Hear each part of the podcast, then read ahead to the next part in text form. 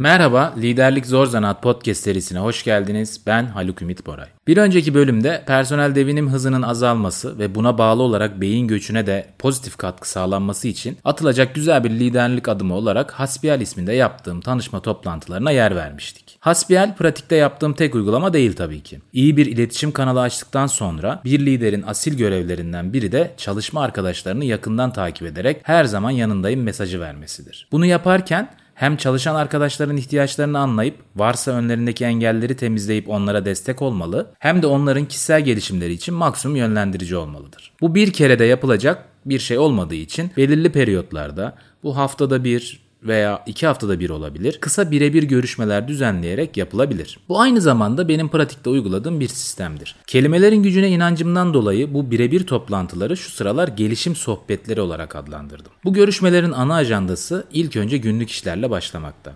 İnsanlar liderlerine kişisel gelişim için gerek duydukları gibi günlük işlerde çözemediği teknik problemler veya önlerinde olan bazı organizasyonel bariyerler için de ihtiyaç duyarlar. Bu sebepten sadece çalışanların kişisel gelişimlerine odaklanmak, Kantar'ın sadece bir kefesini ağırlaştıracak ve dengeyi bozacaktır. Ben bu bölümde takip gerektiren muhtemel problemler ile çalışanların karşılaşabileceği ve aynı zamanda çalışanın mentörlük ihtiyacı olabileceği konuları bir liste şeklinde tutup bu toplantının bir kısmında muhakkak çalışanla birlikte üzerinden geçiyorum. Bu sayede hem konunun ilerleyip ilerlemediğini görüyor, hem çalışanın bu konuda bir destek ihtiyacı olup olmadığını soruyor ve çalışanın sonuca giderken süreci nasıl ele aldığını daha iyi anlama fırsatı yakalıyorum. Daha önce de değindiğim gibi sadece sonuca odaklanan liderler çalışanları için çok iyi lider olarak anılmamaya başladılar. Bunun çok basit bir nedeni var. Yüzüklerin Efendisi filminde Gandalf, Şirin Şair köyünde oturup Frodo'nun yüzüğü yok edip gelmesini bekleyip Yüzük yok edildiğinde derin bir oh çekerek çayını yudumlama hayaliyle hikayeyi ele alsaydı ya Frodo hiçbir zaman başarılı olamayacak ya da başarılı olsa bile Gandalf onun için hiçbir şey ifade etmeyecekti. Çünkü yüzüğün yok edilme öyküsünde Frodo'nun önüne sayısız engel çıkacak ve bu engellerin hiçbirinden Gandalf haberdar olmayıp hiçbir yardımı dokunmayacaktı. Biz gerçek dünyada böyle mistik bir hikayenin hedeflerini başarmaya çalışmıyoruz tabii ki. Lakin çalışanlar iş dünyasının engebeli yollarında kendi sırtlarında bir destek eksikliği hissettiğinde çalıştıkları liderleri terk etme istemeleri de çok normaldir. Süreci anlamanın destek verme dışında çalışanların işi yaparken neleri başardıkları, hangi engelleri aştıklarına da şahit olmaya bir fırsat tanıdığı da aşikardır. Bu çalışanlar için çok önemlidir. Çünkü çoğumuz yaptığımız ve başardığımız şeyleri bir kelimeyle başardım diye anlatmayıp başımızdan geçenleri de anlatma eğilimindeyiz. Çünkü süreç içerisinde üstesinden geldiğimiz ufak noktalar en son başarımızın önemini daha da arttırır ve biz de bunlardan bahsetmek isteriz. Gelelim bu görüşmenin kişisel gelişim tarafına. Daha önce de vurguladığım gibi çalışan arkadaşların belki hepsi değil ama çoğu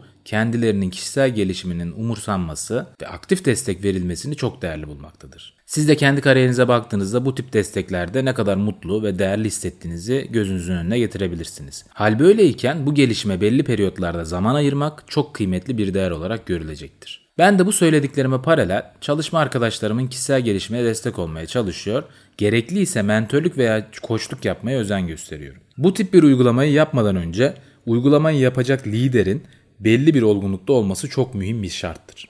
Eğer lider öz farkındalığı eksik, kendi kritik noktalarını keşfetmemiş veya kendi kişisel gelişimi için ciddi bir adım atmamış durumdaysa başkasına yardım etme isteği çok samimi durmayacak Dahası teknik olarak verimi az, çıktısı yetersiz toplantılar bütünü olup çalışan gözünde liderin bu uğraşının adeta bir checkliste doldurma işlemi olduğu düşünülebilir duruma getirecektir. Ez cümle kendi yolculuğuna başlamamış bir liderin çalışanların yolculuğuna katkı sağlamasının düşünülmesi en iyi tabirle iyimserlik olacaktır.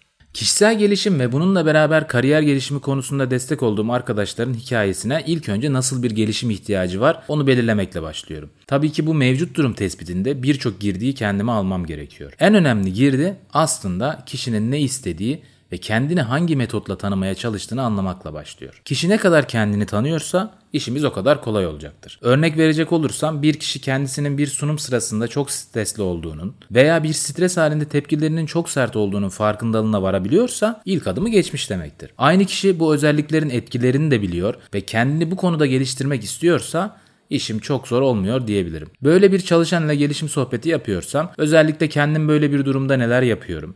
Benim metotlarım neler? Ne gibi sonuçlar aldım?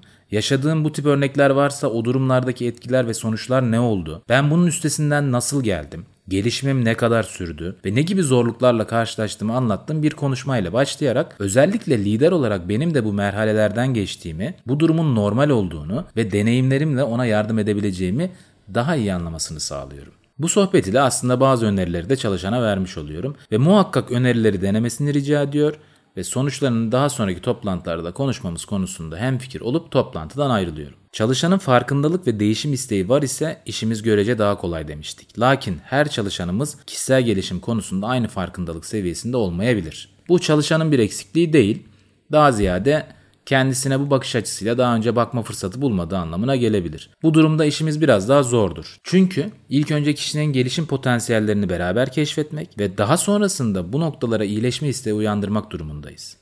Buna başlamadan önce kişinin kariyer hedefleri size hangi özellikler üzerine odaklanmanız gerektiği konusunda ipucu verebilir. Mesela sosyal tarafı güçlü olması gereken bir kariyer hedefi varsa çalışanın o halde güçlü olması gereken noktalar iletişim, işbirliği, çatışma yönetimi olabilir. Başka bir örnekte kişi liderlik kariyeri yoluna devam etmek istiyorsa o halde ekip yönetimi, takım motivasyonu, delegasyon gibi bazı yetkinliklere ihtiyacı olacaktır.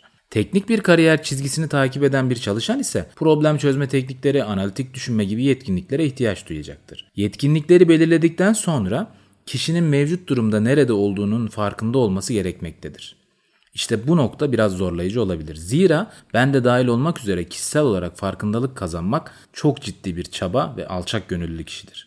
Kariyer hedeflerine göre gelişmesi gereken noktaları bulmak için birkaç metot bulunmaktadır. Bir tanesi liderin çok ciddi bir biçimde kişi üzerinde gözlem yapmasıdır. Örnek verecek olursak işbirliğini gözlemlemek istediğiniz bir çalışan için bu fırsatları yaratmak gerekir. O çalışan için de uygunsa çalışana işbirliğinin ön planda olacağı bir görev verip bu ortamda onun işbirliği yetkinliklerini gözlemleyip aktif geri bildirim vererek farkındalık sağlanabilir. Bu adımın çok kritik bir adım olduğunu kariyerim boyunca birçok kez deneyimledim. Çalışan bu görevlendirmede kendisini bir sınav içerisinde hissetmemeli ve tamamen doğal bir akış içerisinde gözlem yapılmalıdır. Bunun için verilen görev uydurulmuş ve önemsiz bir görev değil, bilakis ciddi gereksinimleri olan ve yapılması gereken gerçek bir görev olmalıdır. Bu görev sırasında asıl konuşulması gereken görevin süreç ve sonucu olmalı ve çalışana da bu şekilde hissiyat verilmelidir. Yani başka bir deyişle bu görevin asıl amacının kişinin işbirliği konusundaki yetkinliğinin gözlemlenmesi olmadığı çok iyi bir şekilde anlatılmalı ve anlaşılmalıdır. Burada benim de tercih ettiğim ve daha organik bir bağ kurulabilecek şekil ise ihtiyaçları belirledikten belli bir süre sonrasında gerçek bir aktivite veya projeye binaen bir görevlendirme yapılarak birden fazla yetkinliği aynı anda gözlemleme fırsatı yaratılmasıdır. Liderin geri bildirim verme şekli bu gibi durumlarda çok kritiktir. Bu konuya ayrı bir podcast bölümü çekeceğimden dolayı burada derinlemesine girmiyorum. Burada şuna da dokunmalıyım ki Lider bu toplantılarda yine günlük yaşantıda bir gözlemde bulundu veya bir duruma şahit olduysa yapılandırılmış bir şekilde geri bildirim vermek zorundadır. Evet bu bir zorunluluktur. Çünkü hem kendisi hem çalışanı hem takımı hem de organizasyonu için bu tip küçük ve zamanında geri bildirimler ile başarıyı da gelişim potansiyelini de çok etkili bir şekilde yönetebilecektir. Öz farkındalığın yaratılması konusunda kişiye de bazı önerilerde bulunabiliriz. Ben de dahil olmak üzere kişi kendisine %100 doğrulukta bir ayna tutamaz. Bu sebeple çevremizdeki insanlardan yardım almak, onların gözünden ve algılarından nasıl göründüğümüzü anlamak kişisel farkındalığımız için çok mühimdir. Bu birçok metotla yapılabilir. Şirketlerde ve insan kaynakları uygulamalarında çokça benimsenen 360 derece anketi bir yoldur. Veya buna benzer metotlar da kullanılabilir. Ama temelinde bu ve buna benzer araçların temel içeriği karşıdan sizin nasıl göründüğünüzü anlamak ve bu bakış açılarına göre potansiyel iyileşme odak noktalarınızı belirlemektir. O halde çalışanlarımızdan kendilerini birkaç değişik perspektiften kişiye sorarak değerlendirmelerini isteyebiliriz. Daha öncesinde yapılandırılmış bir soru listesi ve anonimliği sağlayacak bir sistemle bu sorguları yapmakta fayda vardır. Sorulara cevap veren insanlar bu şekilde kendilerini daha rahat hissedip daha açık cevap verebileceklerdir. Buradan alınan cevaplara göre kişi kendi öz farkındalığı veya bazı yetkinliklerde nerede olduğunu diğerlerin gözünden anlayabilir. Ben bazı çalışanlarıma bu metodu kullanmalarını ve eğer kendileri içinde problem değilse sonuçları beraber tartışmayı öneriyorum. Buradan alınan noktalar konusunda da kişi yardıma ihtiyaç duyup liderinin kendi örneklerini dinleyebilir ve dahası yönlendirmeye ihtiyaç duyabilir. İşte bu sonuçlar bu konu için biçilmiş kaftandır. Kendi çalışanlarımdan bu tip bir anket çalışması yapanlar birçok gelişim potansiyellerinin farkına bu şekilde vardılar diyebilirim. Bir liderin çalışanını tanımasının ve onunla sağlıklı bir iletişim kurmasının başka ne gibi faydaları olabilir diye düşünelim. Özellikle yeni jenerasyon arkadaşlarımız iş dünyasına adım attıkça gözlemlemeye daha fazla başladığım bir konu var. Arkadaşlar rutin işlerden çabuk sıkılıp daha fazla heyecan aramaya başlıyorlar. Bunu bir değiştirilemez gerçek olarak görüp şirketimize kazandıracağımız kişileri seçerken rutinden sıkılmayan ama verebilecekleri de sınırlı olan çalışanlardan başlayabiliriz. Bu bir metot ve yapanlara da neden yapıyorsunuz diyemem. Ama burada karşı çıktığım şey bu konunun değiştirilemez gerçek olarak görülmesidir. Peki lider bunu nasıl değiştirebilir? Neler yapabilir? Veya ben neler yapıyorum? Özellikle günümüzde yaptığımız işleri çeşitlendirmek çok da zor olmamakta. Misal bir çalışan finansal konulara meraklı ve daha yakından temas etmek istiyorsa liderlik yaptığınız birimin bütçesel konularını ona bir yan görev olarak verebilirsiniz. Veya başka bir çalışan topluluk yönetimi konusunda meraklı ve pratik yapmak istiyorsa ufak bir proje grubunda bir liderlik rolü tanımlayabilirsiniz. Ben de içinde bulunduğum takımlarda bu tip yan görevlendirmeler ile çalışan arkadaşlarımın hem rutin görev tanımlarını yerine getirmeleri hem de sevdikleri veya ilgi, ilgi duydukları alanlarda çalışma fırsatı yakalayabilmelerine olanak tanımaya çalışıyorum. Bu sayede kendilerini daha işe yarar ve yeni şeyler dener şekilde bulabiliyorlar. Özellikle dijitalleşmenin bu denli hızlandığı günümüzde ve buna ek olarak yeni jenerasyon iş gücünün şirketlere entegrasyonu ile yeni çalışanların dijitalleşme projelerine duyduğu ilgi de artmakta. Bu aynı zamanda liderlere iş çeşitlendirme konusunda ciddi bir fırsat doğuruyor. Özellikle çalıştığım takımlarda dijital araçlara ve dijitalleşme konularına hevesli ve meraklı olan arkadaşlarıma kendi işlerine ek olarak bu paralelde yan görevler vererek onların da iş motivasyonlarını yukarıda tutmaya çalışıyorum. İnanın bana çok kuvvetli bir metot olduğunu söyleyebilirim.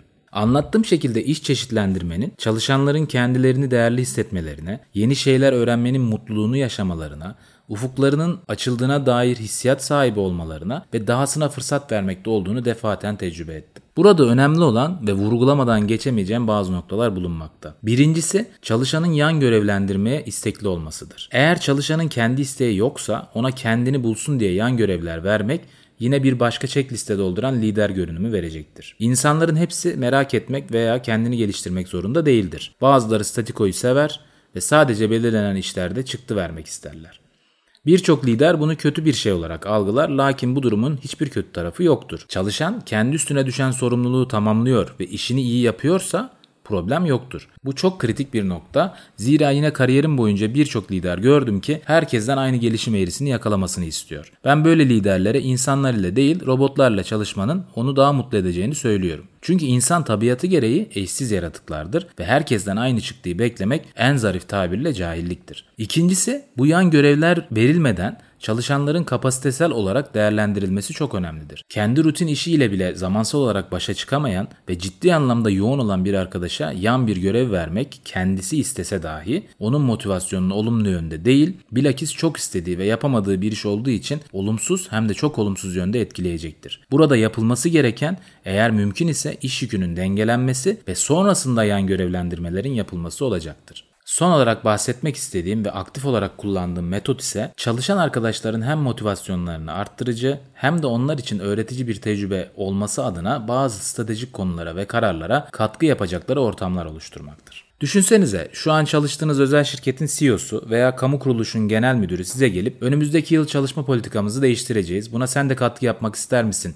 dediğinde nasıl mutlu olup heyecanlanırdık. Bu size aynı zamanda çalışma politikası için düşüncelerinizde bulunan ama hiçbir zaman kendinize güvenip söyleyemediğiniz fikirleri veya gördüğünüz sıkıntılara özgürce çözüm önerilerinizi söyleme fırsatı sağlayacaktır. Bir nevi yönetim kurulu üyesi gibi hissedebilirsiniz kendinizi. Aynı şekilde sizin alacağınız stratejik kararlar için çalışanlarınızı işin içine sokmak da onlar için çok önemli bir fırsat yaratacaktır. Strateji deyince öyle hemen korkmayın. Burada 5 yıllık kalkınma planlarından bahsetmiyorum. Küçük adımlardan oluşan ama gelecek yıllarda yapacağınız konuları içeren yol haritaları noktaları bile olabilir. Ben de buna benzer bir şekilde bulunduğum alanlarda ufak çalıştaylar düzenleyerek stratejik yol haritalarını çalışanlarla birlikte belirliyorum. Temel olarak bulunduğumuz alanın bölümün veya müdürlüğün varoluş nedeninden başlayıp müşterilerimiz, çalışanlarımız, paydaşlarımız bizlerden önümüzdeki sene ne istiyor ve biz bu istekleri nasıl karşılayabiliriz diye düşünerek stratejiler geliştiriyoruz. Dediğim gibi bu o kadar da büyük bir konu değil belki. Lakin bu uygulamanın birkaç avantajı var. Birincisi tabii ki bu çalıştaylara katılan çalışanlar bulunduğu bölümdeki stratejik yol haritalarına katkı sağlayarak kendilerini daha değerli hissetmesine olanak sağlıyoruz. İkinci olarak konulara hep beraber karar verildiği için yol boyunca konulara olan bağlılığı ciddi anlamda arttırarak başarı oranının artmasını sağlıyoruz. Çalışanlar bir önceki örneğimizde de söylediğimiz gibi rutin işleri dışında başka bir perspektifte çalışma ortamına bakma fırsatı yakalıyor. Bütün bunların neticesinde daha mutlu çalışanlar ile birlikte çalışma olasılığımız ciddi anlamda artıyor. Evet, gelelim bölümümüzün sonuna. Biraz önce bahsettiklerimin dışında da duruma özel yaptığım birçok aktivite ve davranışsal çözüm bulunmakta. İleriki bölümlerde örnekleriyle birlikte zamanı geldikçe bunları sizinle paylaşmak beni çok mutlu edecektir. Her zaman dediğim gibi Liderlik zor zanaat lakin imkansız değil. Umarım hayatınız boyunca iyi liderlerle karşılaşır veya iyi bir lider olarak insanların hayatına dokunabilirsiniz. Bir sonraki bölümümüze kadar kalın sağlıcakla.